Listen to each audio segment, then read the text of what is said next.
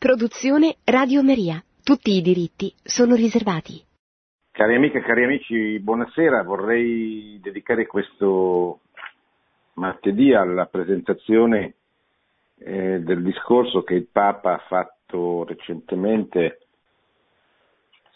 eh, sabato scorso incontrando il forum delle associazioni familiari, che è un'associazione di associazioni che, hanno, che esiste da 25 anni, che ha come scopo quello di appunto riunire tutte le associazioni che hanno in qualche modo nel proprio statuto, nella propria ragione sociale il tema della famiglia per promuoverla, per difenderla, per eh,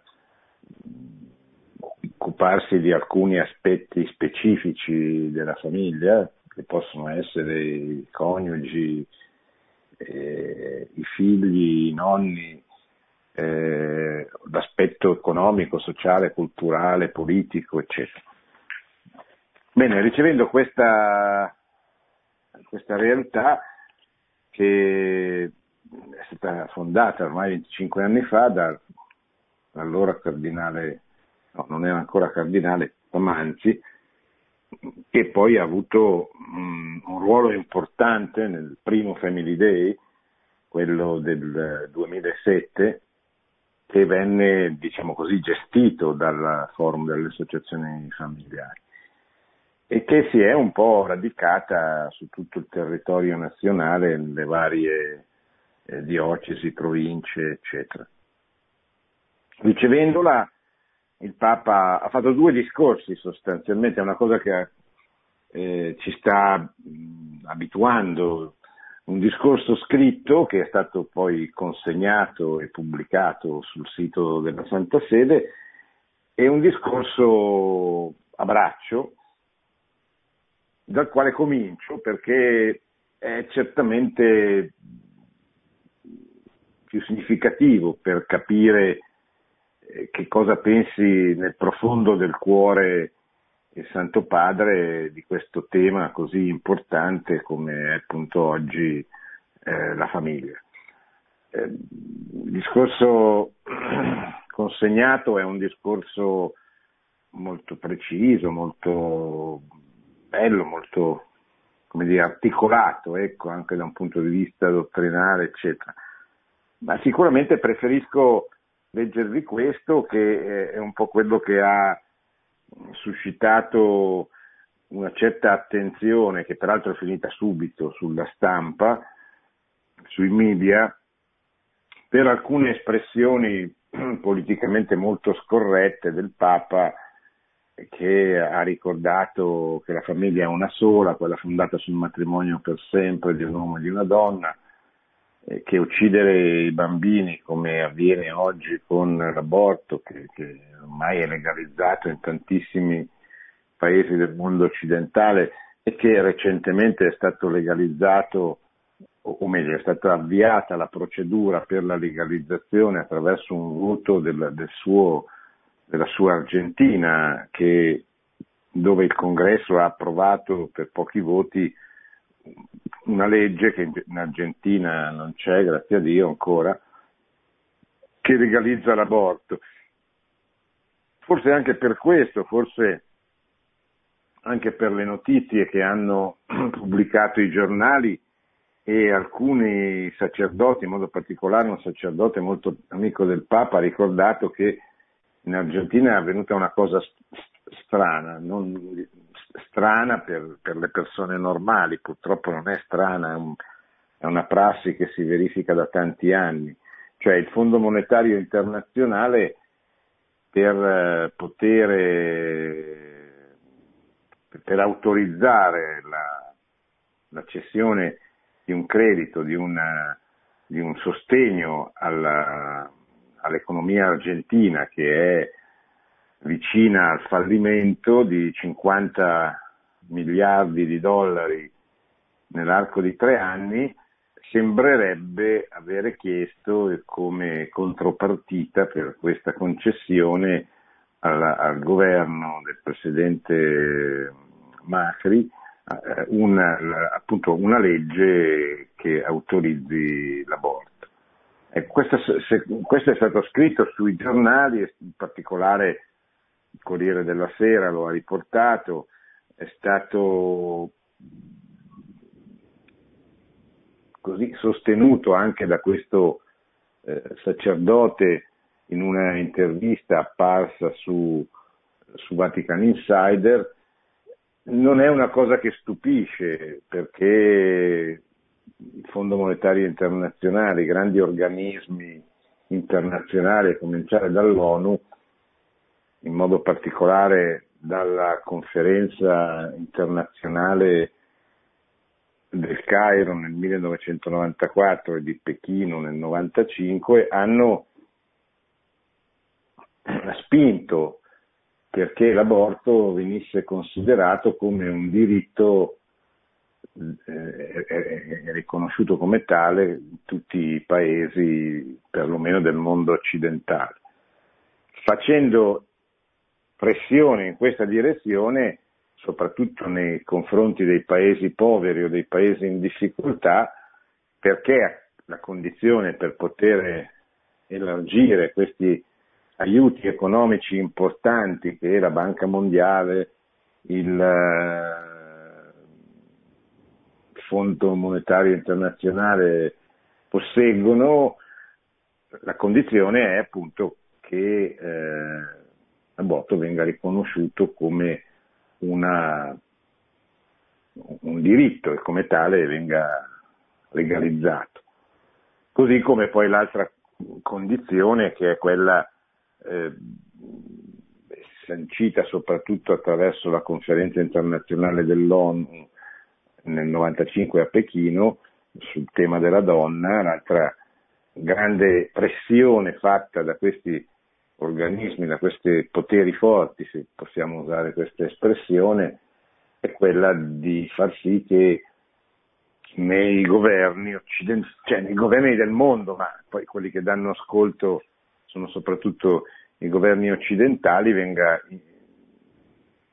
applicata la, la cosiddetta agenda dell'ideologia agenda, cioè quell'agenda che spinge le scuole, le amministrazioni pubbliche, la cultura eh, che, che emana dai governi così a sostenere la tesi che non esiste l'uomo e la donna in natura, ma esiste il desiderio delle persone di essere quello che desiderano, quello che vogliono. E quindi eh, se di dare, diciamo così, un, un riscontro legale a questo desiderio, cioè il desiderio di un uomo di sposarsi con un altro uomo, il desiderio di una donna di essere, eh, di una femmina di essere un maschio o viceversa, deve in qualche modo essere eh, riconosciuto dagli Stati attraverso tutta una serie di provvedimenti legislativi, eccetera. È evidente che eh, queste due campagne a favore dell'aborto e a favore dell'agenda gender eh, passano soprattutto nel mondo occidentale attraverso una straordinaria e costosissima campagna propagandistica che eh, intervenga sulla cultura delle persone e aiuti, spinga le persone a cambiare atteggiamento nei confronti di questi due temi, eh, cioè ad assumere l'atteggiamento desiderato da questi grandi colossi, grandi poteri internazionali che sono palesemente ormai da decenni orientati verso lo smantellamento di quell'antropologia classica eh, e cristiana che eh, ha fondato tutta la civiltà eh, occidentale fino eh, pochi decenni fa, ponendo la vita, la, la, la sacralità della vita al centro delle proprie costituzioni, al centro della propria cultura, cioè la vita è il primo dei diritti fondamentali della persona che non può essere scalfita da nessuna autorità, solo Dio è padrone della vita e solo Dio stabilisce quando uno di noi nasce e quando uno di noi deve morire. Ecco, i poteri, i poteri degli stati, i poteri dei governi, i poteri internazionali eh, si sono impadroniti negli ultimi decenni eh, dalla, di, di, questa facoltà eh, e hanno imposto 1919 Russia comunista da, da due anni legge sull'aborto, anni 30 prime legislazioni abortiste nei paesi del nord Europa e poi a cascata, soprattutto dopo gli anni 60, dopo il 68, la cosiddetta rivoluzione culturale sessuale del 68, tutti gli stati occidentali praticamente hanno introdotto la legge che legalizza l'aborto. L'agenda del gender, cioè la diffusione dell'ideologia del gender, è successiva, è cominciata più tardi, è cominciata, diciamo così, a circolare attorno, grazie al, al 68, ma ha cominciato a diventare legge degli stati sotto, con la, la, la, la famosa legge contro l'omofobia da un decennio, 10-15 anni a questa parte. E sta diventando una legge, cioè sta diventando una cultura, soprattutto passando, che passa attraverso le scuole, le scuole elementari, gli asili, le scuole elementari, le scuole medie inferiori dove i bambini più piccoli sono, più eh, possono recepire questa cultura. Attraverso questo cambiamento si mira a smantellare l'idea che eh, analogamente a quello che si è fatto sul tema della vita, smantellare l'idea che la famiglia sia una sola, cioè quella fondata sul matrimonio di un uomo e di una donna. Ecco, questo è un po', diciamo così, il contesto eh, probabilmente il Santo Padre era molto provato, anche sofferente di quello che è avvenuto nella sua patria, nella sua terra in Argentina.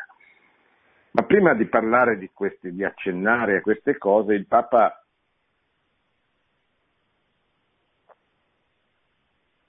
mette in risalto gli aspetti positivi, gli aspetti belli dell'amore tra l'uomo e la donna che fonda il matrimonio.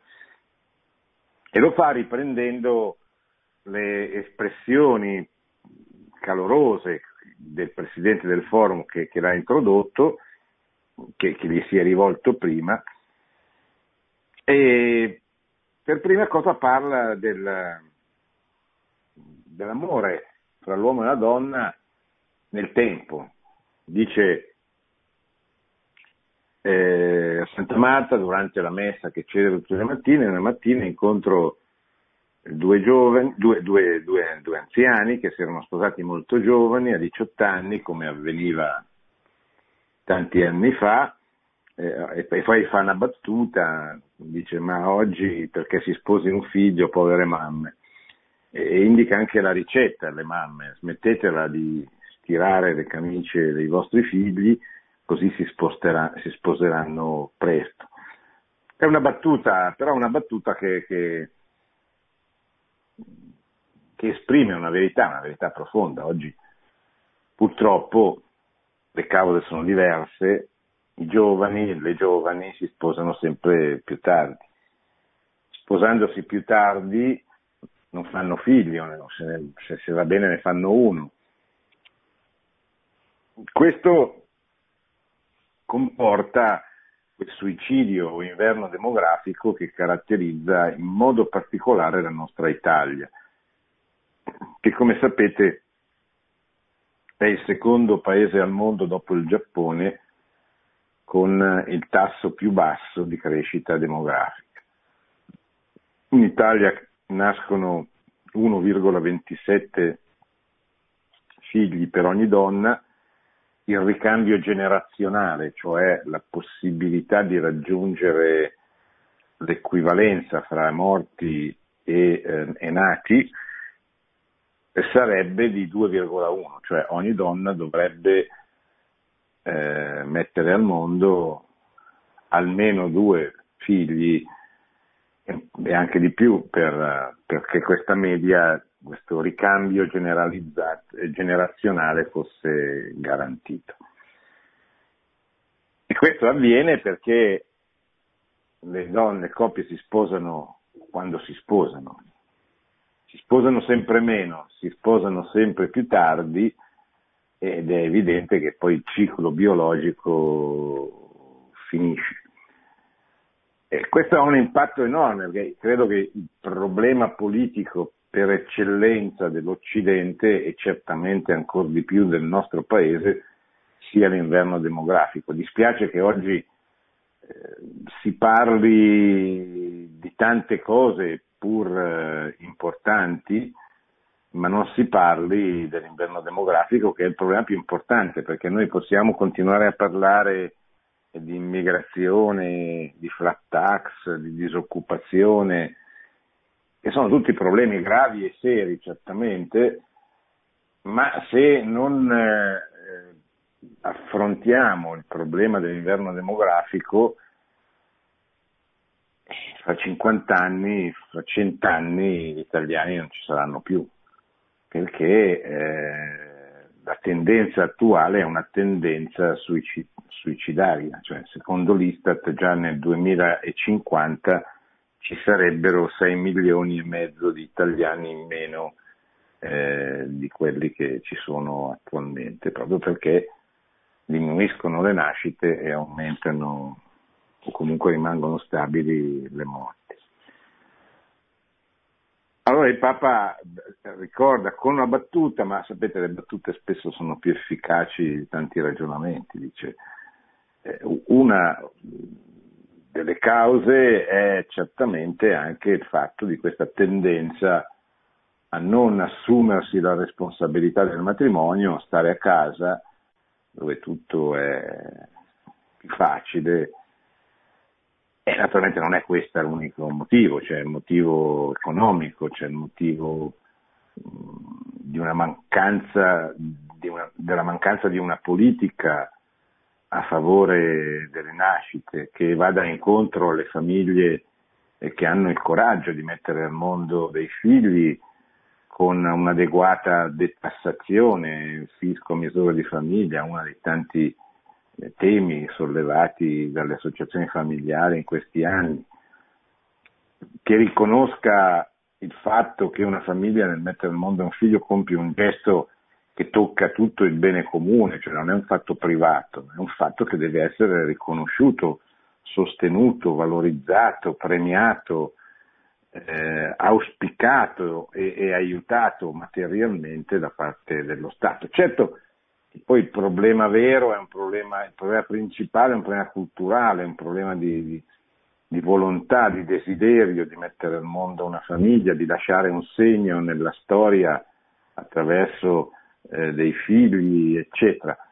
Ma è anche vero che ci sono molti giovani che vorrebbero sposarsi, vorrebbero anche fare figli più di uno, ma sono condizionati negativamente dalla situazione economica, fiscale, eccetera. Poi questo condizionamento possa essere per alcuni una scusa, per altri un vero problema, e questo lo giudicherà il Signore che legge i cuori, ma certamente lo Stato italiano non ha mai fatto nulla per togliere l'alibi alle famiglie che, volesse, che volessero che, che non vogliono mettere al mondo dei figli. Non solo non ha fatto nulla, ma ha penalizzato e, e continua a penalizzare con eh, una, una, una, politica da questo punto di vista eh, negativa, scellerata, continua a penalizzare eh, coloro che, che, hanno dei figli invece di, di aiutarli, di additarli eh, come modello. E, mh, non bisogna pensare solo allo Stato, eh, bisogna pensare proprio alla cultura dominante, bisogna pensare ai giornalisti, agli editori, si, si, agli uomini politici che non parlano quasi mai, eh, di queste cose, che non le mettono al centro e, e, e a tutti quei opinionisti, quelli che dovrebbero fare opinione, che non parlando di questi temi eh, impediscono che questi temi diventi, vengano posti al centro della vita pubblica, del dibattito politico, culturale, eccetera. Bene, questi due anziani si guardano, mi dicono siamo sposati da 60 anni e dice il Papa e mi hanno detto siamo innamorati, non lo dimenticherò mai. Dopo 60 anni siamo innamorati. E, e il Papa rimane molto colpito e ricorda questo episodio proprio per dire eh, così, eh, come può fare, come, come, l'amore può veramente trasformare eh, e far diventare e, e lanciare verso la santità due persone che decidono di aiutarsi a diventare santi attraverso il sacramento del matrimonio. Poi dice, pongo un'altra domanda, chi di voi ha avuto più pazienza? E matematicamente dice, mi rispondono entrambi, tutti e due. Poi ai giovani, ai giovani sposi che, che incontro, dico, ma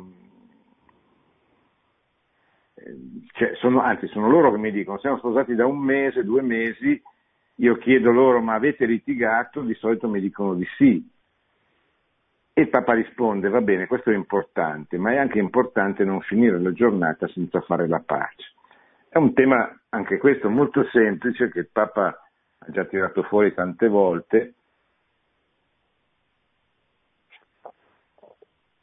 Se qualcuno guarda con un po' di superficialità, abituato magari a delle splendide dissertazioni storiche, culturali, dottrinali su, sulla famiglia.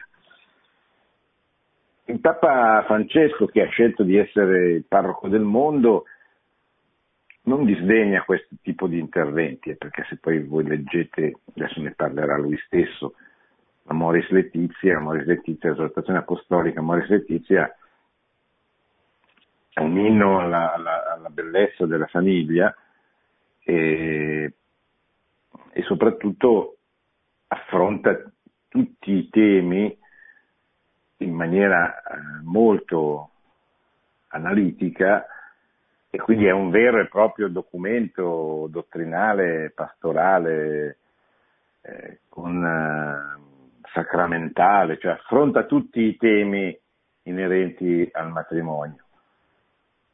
Però è anche vero che oggi la gente fa fatica a leggere, fa fatica a studiare, fa fatica ad ascoltare un, un, un ragionamento. E quindi il Papa capisce che per comunicare con le persone oggi bisogna anche usare questi mezzi così immediati fatti di, di battute, di, di, di, descrizioni sintetiche di situazioni, eccetera. E dice, avete litigato? Sì, va bene, normale, ma fate la pace, non, aspe- non andate a dormire senza avere fatto la pace. E insegnate questo, è normale che si litighi, perché siamo persone libere e c'è qualche problema e dobbiamo chiarirlo ma non finite la giornata senza fare la pace, perché la guerra fredda del giorno dopo è molto pericolosa. Con questi tre aneddoti ho voluto introdurre quello che vorrei dirvi. La vita di famiglia è un sacrificio, ma è un bel sacrificio. L'amore è come fare la pasta tutti i giorni. L'amore nel matrimonio è una sfida per l'uomo e per la donna. Qual è la più grande sfida dell'uomo? fare più donna sua moglie, più donna, che cresca come donna. E qual è la sfida della donna? Fare più uomo suo marito. Così vanno avanti tutti e due. Un'altra cosa che nella vita matrimoniale aiuta tanto è la pazienza, sapere aspettare, aspettare. Ci sono nella vita situazioni di crisi, crisi forti, crisi brutte, dove forse arrivano anche i tempi dell'infedeltà quando non si può risolvere un problema in quel momento, ci vuole quella pazienza dell'amore che aspetta, che aspetta. Tante donne, perché questo è più della donna che dell'uomo, ma anche l'uomo a volte lo fa, anche se il tema dell'adulterio sta cambiando, tanti anni fa era un tema quasi esclusivamente maschile, cioè l'infedele era quasi sempre il marito, oggi non è più così, anche se non, non conosco le percentuali, ma c- certamente eh, dal punto di vista così culturale, dal punto di vista sociologico, la situazione non è più questa.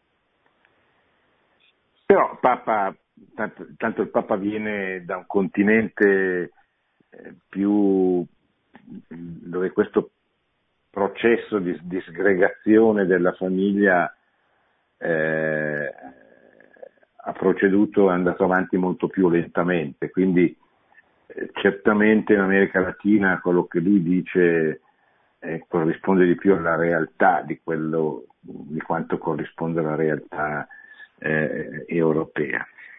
Però in, a prescindere, questo va fatto, io conosco anche degli uomini, dei santi uomini, che hanno saputo aspettare, che hanno avuto pazienza e aspettare la moglie che se n'è andata, che ha tradito così, è una grande, grandissima croce. Ci vuole una una santità straordinaria per poter realizzarla, forse più nell'uomo che nella donna. Comunque il Papa dice tante donne nel silenzio hanno aspettato, guardando da un'altra parte, aspettando che il marito tornasse alla fedeltà. Questa, dice il Papa, è santità, la santità che perdona tutto perché ama. Pazienza, ci vuole molta pazienza. Se uno è nervoso e grida, non rispondete con un altro grido, state zitti, lasciate passare la tempesta e poi al momento opportuno parlate. Ci sono tre parole che sono parole magiche. Papa le ha ridette, le ha dette tante volte a proposito della famiglia, del, del matrimonio più che della famiglia.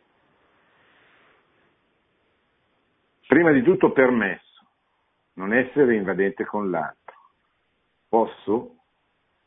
questo grande rispetto dell'uno per l'altro. Seconda parola, scusa.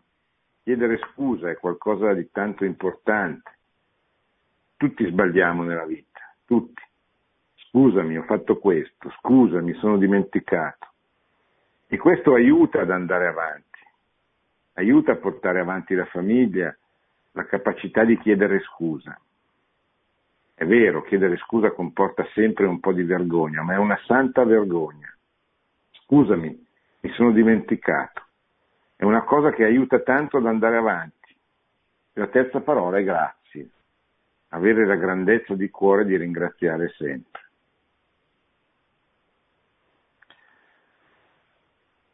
Allora, queste parole uno dice, vabbè, ma è matrimonio, questa grande cosa, grande sacramento, eccetera. Poi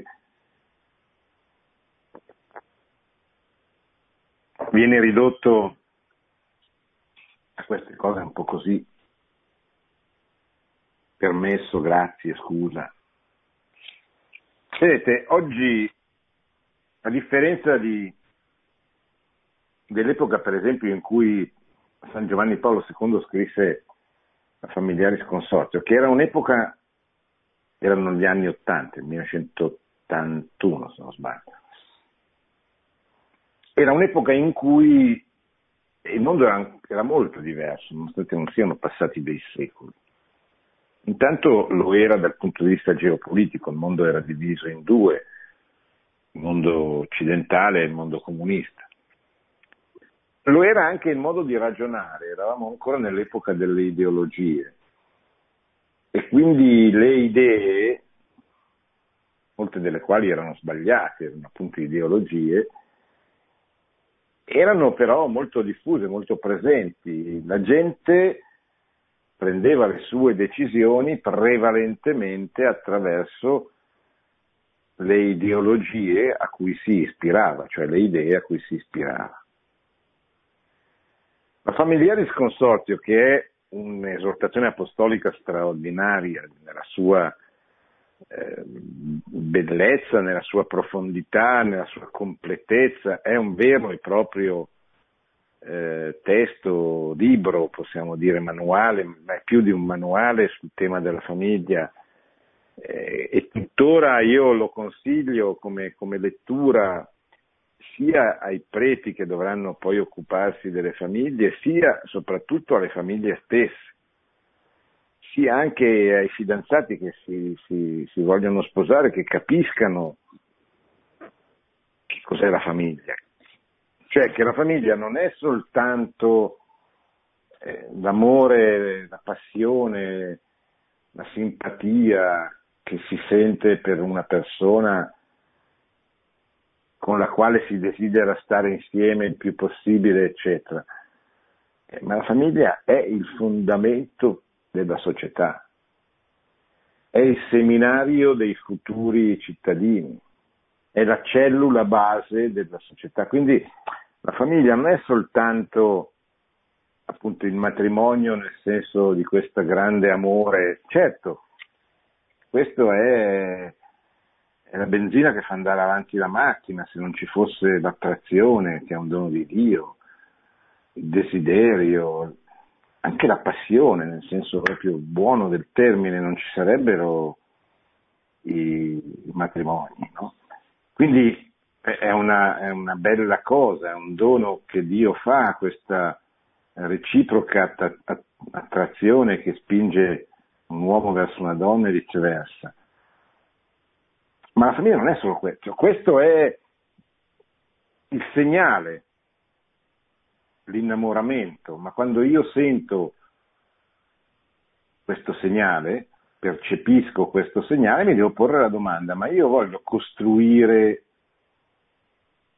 una comunione per sempre con questa persona, dalla quale nasceranno, se Dio vorrà, dei, dei, dei, degli uomini, delle donne, che eh, saranno la classe dirigente, ma che saranno i cittadini del domani. Cioè io voglio porre questa realtà che desidererei, che desidero costruire a fondamento della mia patria, della mia terra, della mia città, insomma del, del mio paese, eccetera. Questa è la domanda. Questa è una domanda che Oggi si fa più fatica di, di, di allora a porla in termini culturali, dottrinali, eccetera. Allora il Papa bypassa questo non perché non sia importante, ma perché viene successivamente. Cioè bisogna che ci siano delle persone che sappiano affrontare un tema anche da questo punto di vista, che siano preparate. E allora dice, dice queste cose che sono quelle che tengono insieme una coppia. E purtroppo diciamo, queste cose che il Papa ricorda non sono più così diffuse come lo erano tanti anni fa. Cioè c'è un problema di educazione, perché non c'è più in molte famiglie l'educazione o perché non c'è il padre, o perché non c'è la madre, o perché non hanno tempo, o perché non sono capaci, o perché hanno delle difficoltà, ma è sempre più una cosa che si sperimenta, questa, questo deficit eh, educativo, questa emergenza educativa, come la chiamò Benedetto XVI. E allora il Papa comincia dalle cose elementari, dovete stare insieme, rispettatevi, trattatevi bene, chiedetevi scusa, chiedete permesso, non eh, trattatevi con volgarità, con sufficienza, eccetera, ma trattatevi con, eh, con amore e con eh, la buona educazione che magari non avete ricevuto ma che dovete imparare e, e, e che soprattutto poi dovete trasmettere ai, ai vostri figli.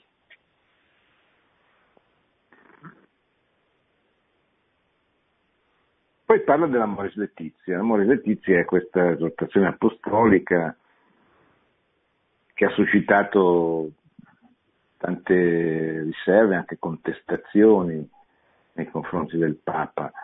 E il Papa ne fa un cenno, dice leggete il quarto capitolo dell'Amoris Letizia. L'Amoris Letizia, il quarto capitolo è, la, è dedicato al, al, tema dell'amore nel matrimonio, cioè che cos'è l'amore e che cos'è l'amore relativamente al matrimonio.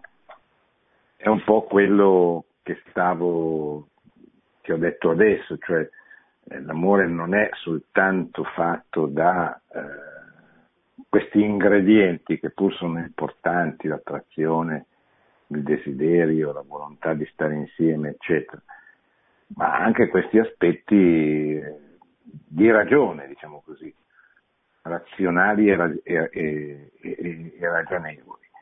E poi eh, c'è questa, questa, parola che oggi è inflazionata, non, non, da oggi, da tempo, viene utilizzata per dire tutto il contrario di tutto, amore. L'amore intanto è una cosa ragionevole, cioè io non è che amo uno così perché, o una così perché solo c'è i capelli ricci, perché mi piace.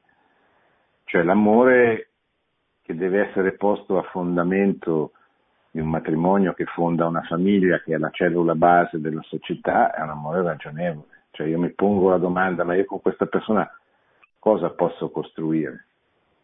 Cosa voglio costruire? No? E quindi devo fare un appello non soltanto a quello che sento, è un po' la caratteristica drammatica del giovane di oggi. Io non sento, eh, ma non è questione di sentire o non sentire. O meglio, sentire è importante, ma è segnale. E poi io una volta che sento o non sento, poi devo pormi la domanda, ma cosa voglio fare di questa cosa che sento, di questo mio sentimento, di questa mia attrazione? La voglio porre a fondamento di qualche cosa per sempre, questa domanda terribile, no? Per sempre, perché il matrimonio è per sempre. Oppure no? E questa è una domanda che va posta ai, ai fidanzati. I parroci, i preti, cioè quelli che fanno i corsi matrimoniali, devono porre questa domanda. Papa dirà, non so se ci faremo in tempo ad arrivare, ma dice una cosa straordinariamente importante, non è la prima volta che lo dice, bisogna fare il catecumenato per i futuri genitori, per i futuri sposi. Cioè perché un prete sta sei anni in seminario per prepararsi a diventare sacerdote e due giovani fidanzati devono capire che cos'è il matrimonio in sei riunioni, che a volte magari sono quattro, che purtroppo sappiamo come spesso avvengono. E non servono a nulla fatte così. Cioè il Papa dice o facciamo un vero e proprio catecumenato, ti vuoi sposare in chiesa? Benissimo. Per, un, per due anni ci vediamo tutte le settimane, facciamo un incontro eh, ma eh, allora vuol dire che non vuoi sposarti in chiesa. Se vuoi, vuoi fare il prete, eh, devi venire in seminario.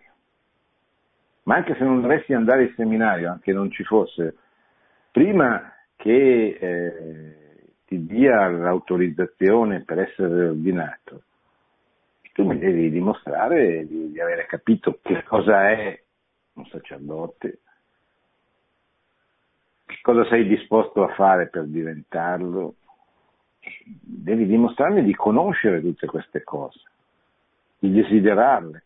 Allora tu sai che cos'è una famiglia, sai che cos'è un matrimonio, sai che cosa la Chiesa ritiene necessario perché il matrimonio sia valido. Sei aperto alla vita, desideri avere dei figli, vuoi fare tutto quello che è nelle tue possibilità per averli. Sei disposto a stare con tua moglie, con tuo marito per sempre, anche quando non saranno più giovani, belli, ma saranno malati, anziani, difficili da sopportare, eccetera. Ecco, queste sono, e soprattutto, non soprattutto, ma anche, vuoi, sei convinto che la famiglia è la cellula fondamentale della società e quindi va difesa davanti allo Stato, davanti alle ideologie, davanti ai suoi nemici, che sono tanti, tantissimi oggi. Vuoi difenderla, vuoi promuoverla.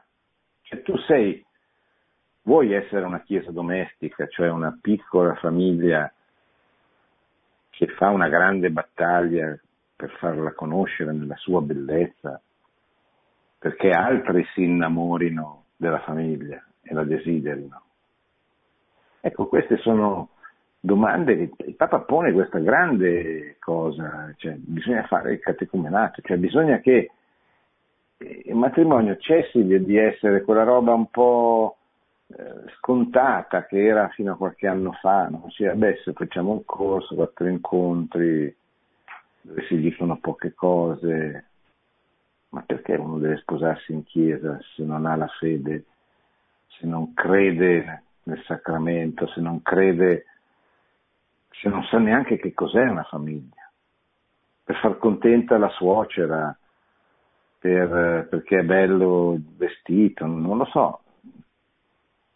Salvo poi vedere il matrimonio naufragare dopo pochi mesi e poi un matrimonio che spessissimo non è neppure valido. Eh, perché? Allora, benissimo, sei disposto a fare un percorso, un lungo percorso, un catecumenato. Cioè uno che si converte da un'altra religione deve, deve fare un catecumenato di almeno tre anni. E vorremmo fare una cosa simile anche per una cosa così importante come la famiglia. Parlando dell'amore Letizia, che come dicevo ha suscitato tante riserve, problemi, contestazioni, perché hanno detto al Papa ma tu autorizzi. Il Papa dice una cosa molto importante. Il quarto capitolo è il nocciolo proprio di Amoris Letizia, quello sull'amore nel matrimonio.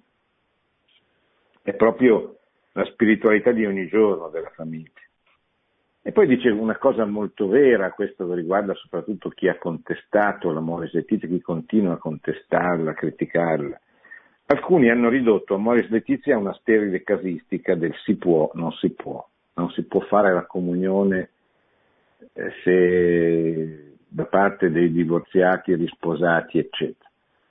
Il Papa affronta in una nota del capitolo ottavo questo punto e eh, e, e, dice una cosa che sappiamo tutti, cioè per fare la comunione bisogna essere in grazia di Dio e eh, il matrimonio è indissolubile, quindi eh, cioè, non ci si può risposare se si è già sposati. Però apre a, a, una, una, a una riflessione, dice le persone che si convertono dopo anni di matrimonio fallito, magari più di uno, eccetera, e sono dentro un percorso e bisogna che trovino qualcuno, possibilmente un sacerdote, che aiuti queste, queste coppie ad andare verso la pienezza della verità sul matrimonio.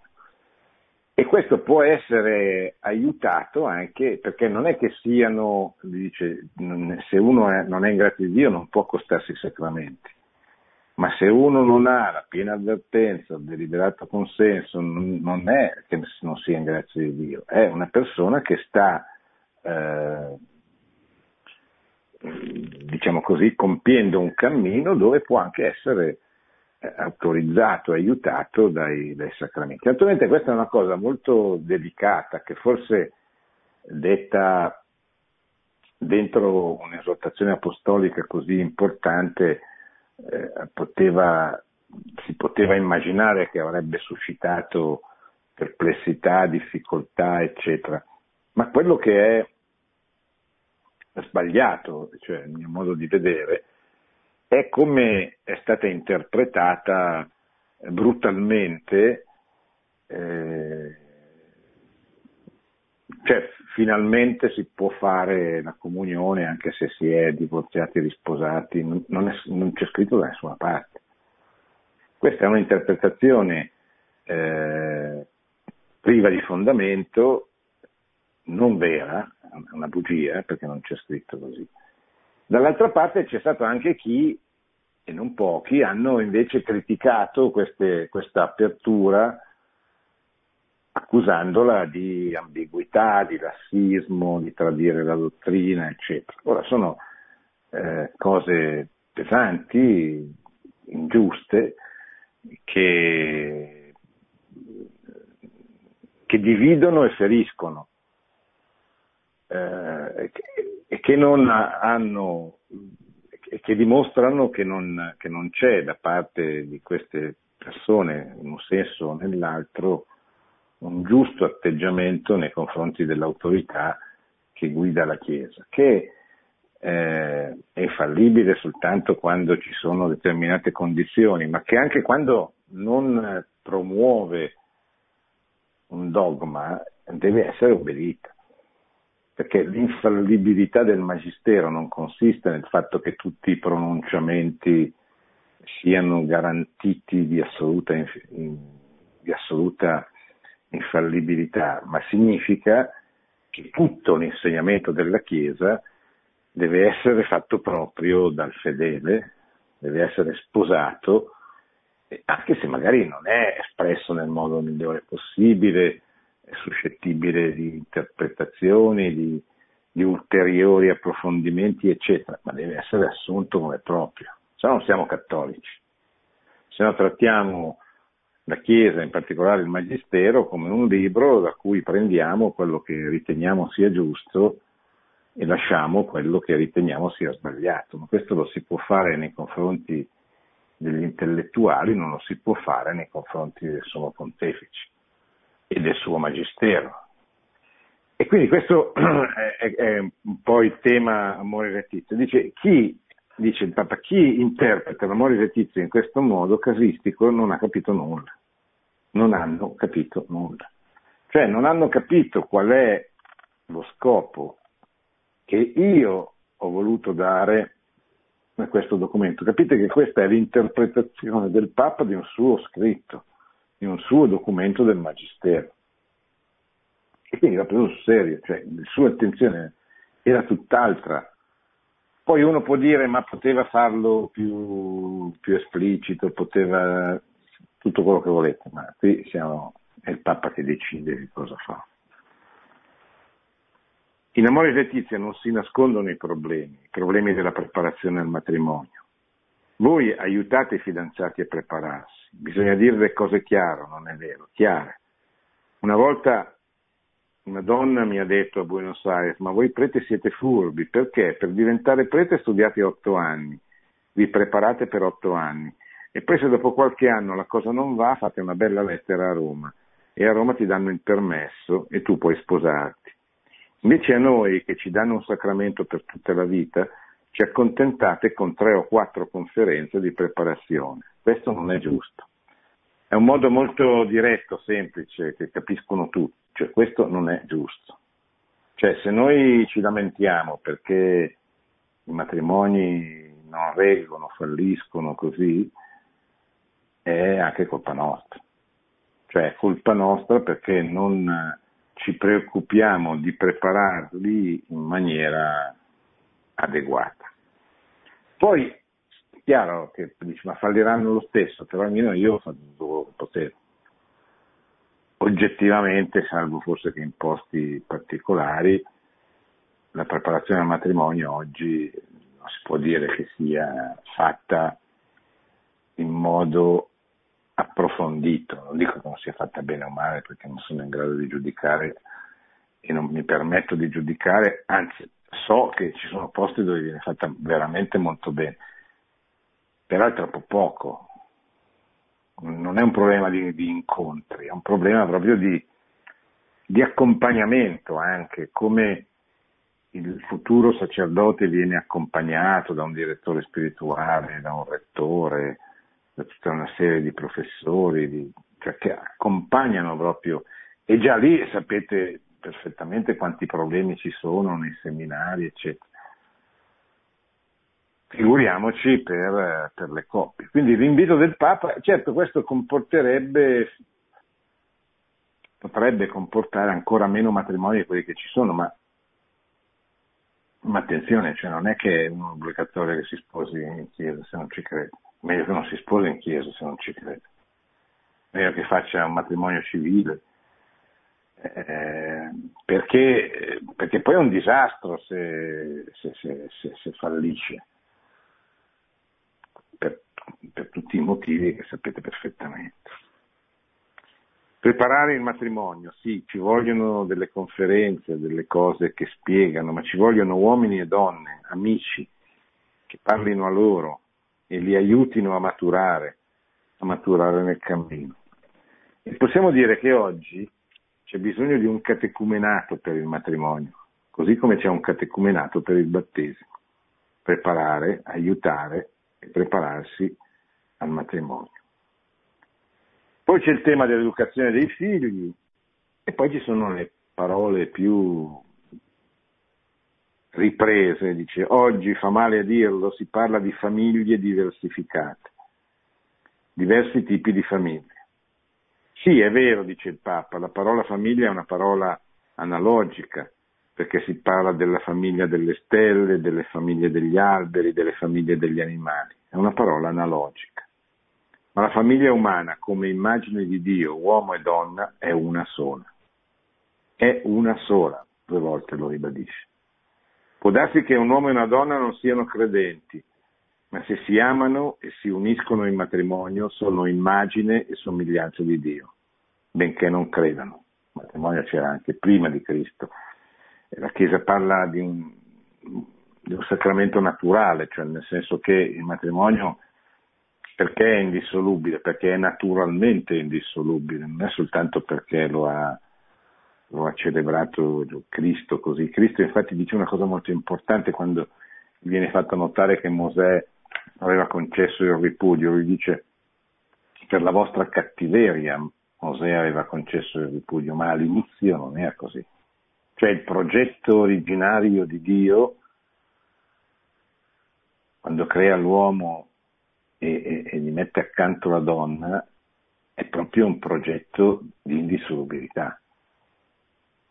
Quindi è originariamente indissolubile il matrimonio, la comunione di un uomo e di una donna che si dicono di sì e attraverso questa comunione che vanno a costituire permetteranno la trasmissione della vita.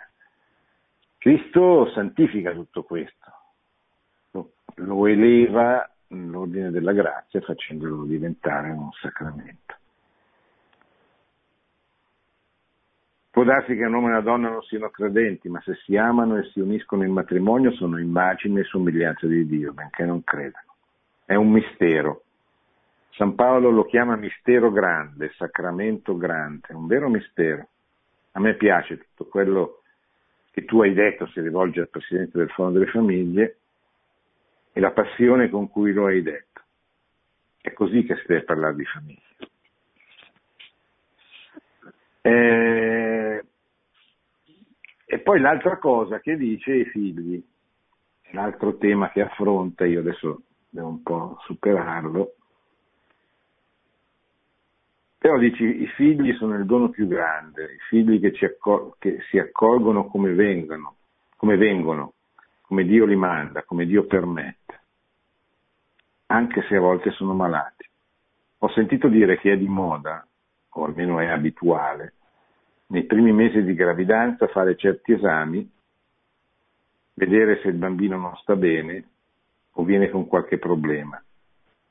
La prima proposta in quel caso è lo mandiamo via, l'omicidio dei bambini, aborto selettivo. No? attraverso gli esami si, si verifica se il bambino ha qualche anomalia e allora in questo caso comincia subito una pressione nei confronti della mamma o dei genitori perché venga eliminato. Questa dice è una cosa tragica, dice il Papa. Quando ero ragazzo la maestra ci insegnava storia e ci diceva cosa facevano gli spartani quando nasceva un bambino con malformazioni, lo portavano sulla montagna e lo buttavano giù, la famosa rupe terpea, per curare la purezza della razza. E noi, noi bambini, rimanevamo sbalorditi, ma come, come si può fare questo, poveri bambini? Era un'atrocità. Oggi, dice il Papa, facciamo lo stesso. Voi vi siete domandati perché non si vedono tanti nani per la strada? Perché il protocollo di tanti medici, tanti, non tutti, è fare la domanda, viene male? Lo dico con dolore. Nel secolo scorso tutto il mondo era scandalizzato per quello che facevano i nazisti per curare la purezza della razza. Oggi facciamo lo stesso, ma con guanti bianchi. Ed è sì, è così, cioè nel 1930, negli anni 30 l'aborto venne introdotto anche nella Germania nazista, successivamente alla seconda guerra mondiale, negli ultimi decenni ormai in tutto il mondo occidentale, noi ci scandalizziamo per i nazisti perché eh, sono stati sconfitti nella seconda guerra mondiale, quindi eh, sono ideologicamente eh, da punire, ma non ci scandalizziamo che quelle leggi, l'eutanasia, la, la, pure, la difesa della razza, la purezza della razza attraverso l'aborto sono state introdotte anche da noi. E allora dice Papa siamo degli ipocriti, siamo, siamo disposti, siamo portati a, a parlare contro quelli contro i quali riteniamo che sia giusto parlare male, parlare contro, o non costi particolare sacrificio, parlare contro le leggi che in Occidente autorizzano l'aborto è molto pericoloso si va incontro a veramente una, un'esplosione di odio da parte dei mezzi di comunicazione. Pensate quanto odio è stato riversato contro il ministro della famiglia per avere ricordato questa verità che il Papa sta dicendo con, con tanta naturalezza, perché è la verità, no? che la famiglia è una sola, quella fondata sul, sul matrimonio per sempre di un uomo e di una donna che la vita è sacra, sempre, non solo la vita in mare, che è sacra certamente, ma la vita dei bambini. Cioè noi oggi ci stiamo, stiamo riversando l'odio nei confronti eh, di tante persone che pretendono giustamente che non sia solo l'Italia a farsi carico degli immigrati, ma eh, tutti i bambini che muoiono uccisi prima di nascere attraverso delle leggi dello Stato un uh, contributo economico pagato da ciascuno di noi con le tasse, non diciamo nulla. Del fatto che in Argentina probabilmente, come sembra, lo hanno scritto i giornali, non, non, non me l'hanno detto, non me l'ha detto nessuno, la condizione perché possa essere salvato dal default, dal fallimento uno Stato è che introduca la legge sull'aborto e noi non diciamo nulla.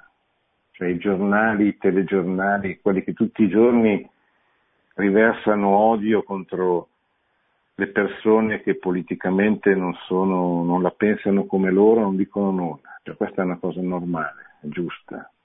Ecco, vedete come l'ipocrisia domini e non solo l'ipocrisia, ma proprio l'odio, l'odio ideologico domini i nostri mezzi di comunicazione e certe verità elementari o non trovano spazio o quando lo trovano suscitano una, una reazione spaventosa. Allora ringraziamo il Santo Padre di aver ribadito queste verità, di averlo ribadito con il suo stile, con il suo modo molto gentile, molto semplice, ma molto profondo, che forse potrebbe anche aiutare tante persone che non hanno ancora capito che la vita è sacra sempre a, a comprendere come, come stanno le cose, eccetera.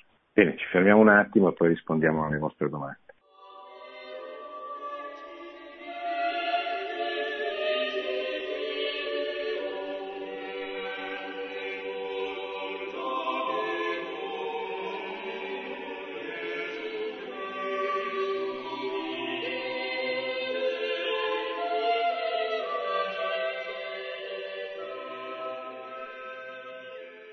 Pronto? Buonasera. Buonasera professore, guardi, eh, io la ringrazio, io, sono, io chiamo dalla Sicilia, Sì, Eh, sono di, di Aragona, provincia di Agrigento. sì, Eh, ho acceso in questo istante, la- veramente l'ho seguito tutti i martedì, lo seguo, però è molto, è molto preparatissimo la ringrazio per quello che lei sta fa in- nella Radio Maria. Eh, Sì. Ora in questo istante ho aperto la radio e veramente mi ha colpito questo fatto del matrimonio del gruppo neoca- neocatecumenale. Io facevo parte del- di questo gruppo e è stata per noi una crescita meravigliosa. Ci siamo sposati con, eh, con questo rito, e abbiamo una famiglia con tre figli e dico veramente il matrimonio è una cosa molto sacra e molto grande come, come diceva lei. E Veramente il Signore ci tiene eh, forti nel, nel sapersi riconoscere, diciamo, l'uno con l'altro. sì. Bene, complimenti, continui così. Grazie. Pronto? Pronto, buonasera. Sì, buonasera. Da Eh, dove chiama? Buonasera, eh, chiamo da Foggia, sono Ennio da Foggia. Eh, senta, io innanzitutto volevo ringraziarla ecco, per, per quello che ha detto.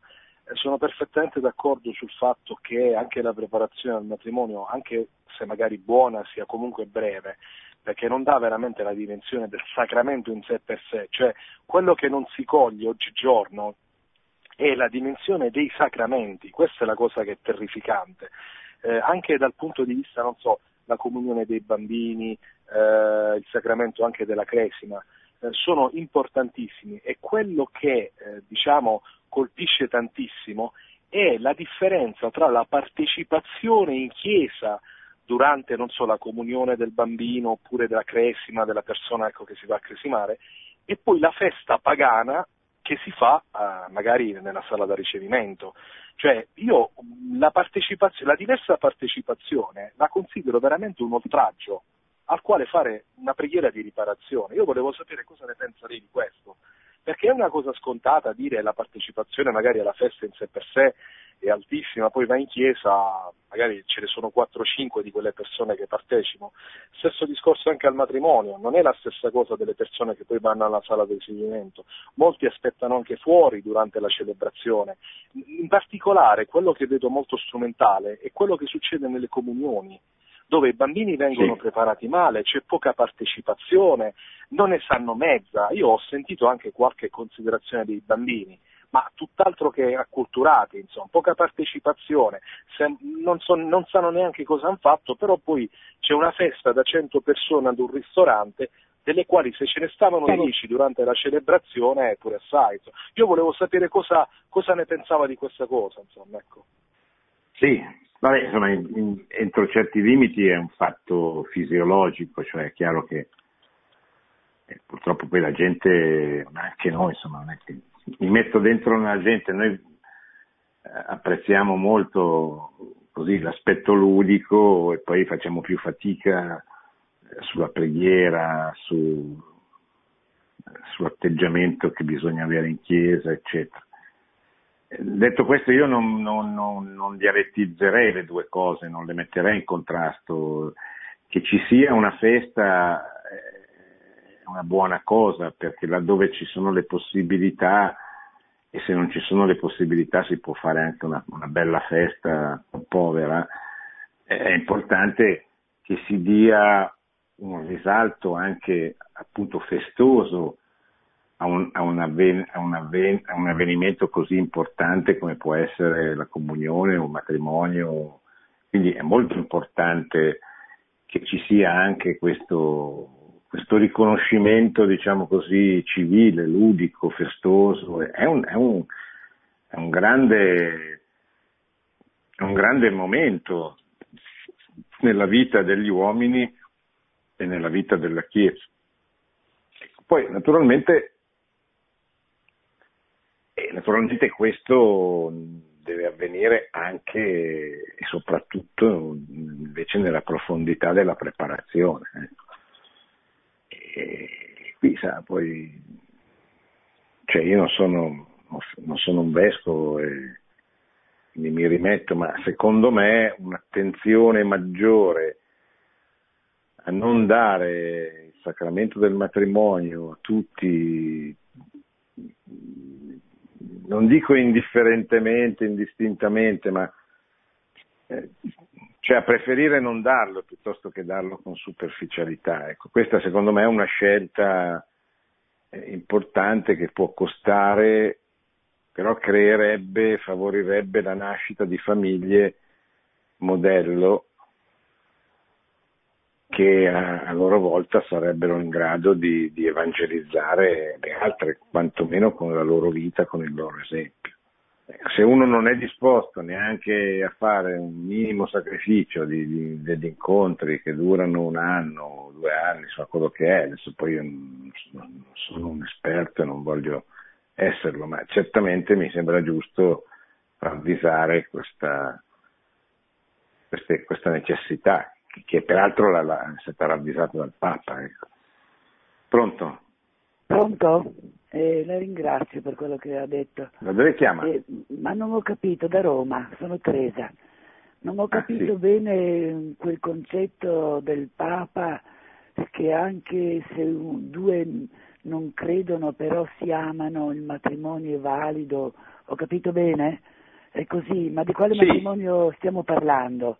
Di matrimonio cristiano? Del matrimonio, cioè il, il, matrimonio non è solo il matrimonio cristiano, nel senso che in tutte le civiltà, in tutte le religioni, prima di Cristo, il matrimonio è sempre stato riconosciuto come eh, fondamentale e importante, cioè nel senso che in tutte le civiltà, eh, non solo in Israele, ma anche nelle civiltà pagane, nella stessa Roma, il matrimonio non aveva raggiunto, diciamo così, la, la, la perfezione, se vuole, che raggiungerà grazie a Cristo e al cristianesimo, ma era certamente il matrimonio, cioè l'unione di un uomo e di una donna aperta alla vita eh, che, che, che, costituiva il fondamento della, della società. Ecco.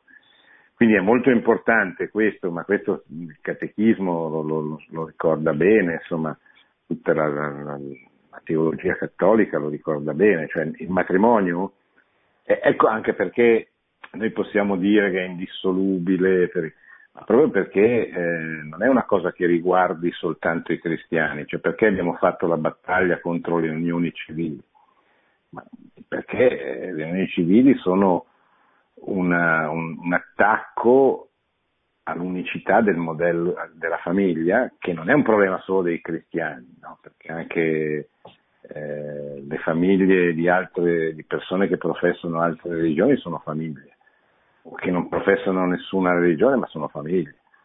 Quindi è proprio un istituto naturale il matrimonio che Cristo riconosce e, e eleva sul piano, attraverso il sacramento, sul piano della grazia, ma questo non, non, non impedisce no, che, che, rimanga anche un sacramento naturale, che abbia un valore eh, fra due persone non credenti eh, che spesso la Chiesa, la cui unione la, spesso la Chiesa la riconosce e poi naturalmente la, la eleva sacramento.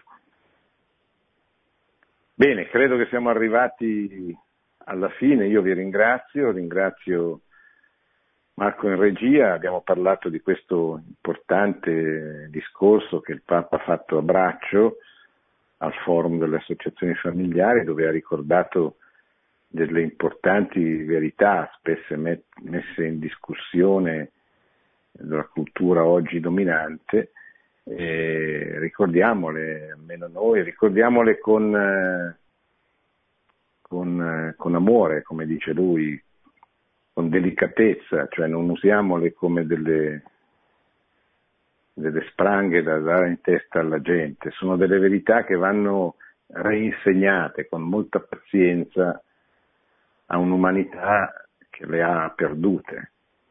E purtroppo noi dobbiamo tener conto di quello che è avvenuto in questi secoli di scristianizzazione e questa nuova, ricominciare questa nuova evangelizzazione eh, non, senza lamentarci che la gente non capisce, perché purtroppo la gente, come tutti noi, è cresciuta, cresce in un ambiente ostile e spesso incontra anche dei cristiani tiepidi, poco preparati per insegnare loro le cose fondamentali della vita, tra cui appunto il matrimonio. Noi facciamolo, facciamolo con pazienza, facciamolo con amore, con amore delle persone, sapendo anche attendere che la loro conversione, maturazione avvenga secondo i ritmi che, che Dio ha previsto per loro. Grazie, buonanotte, buona settimana. Produzione Radio Maria. Tutti i diritti sono riservati.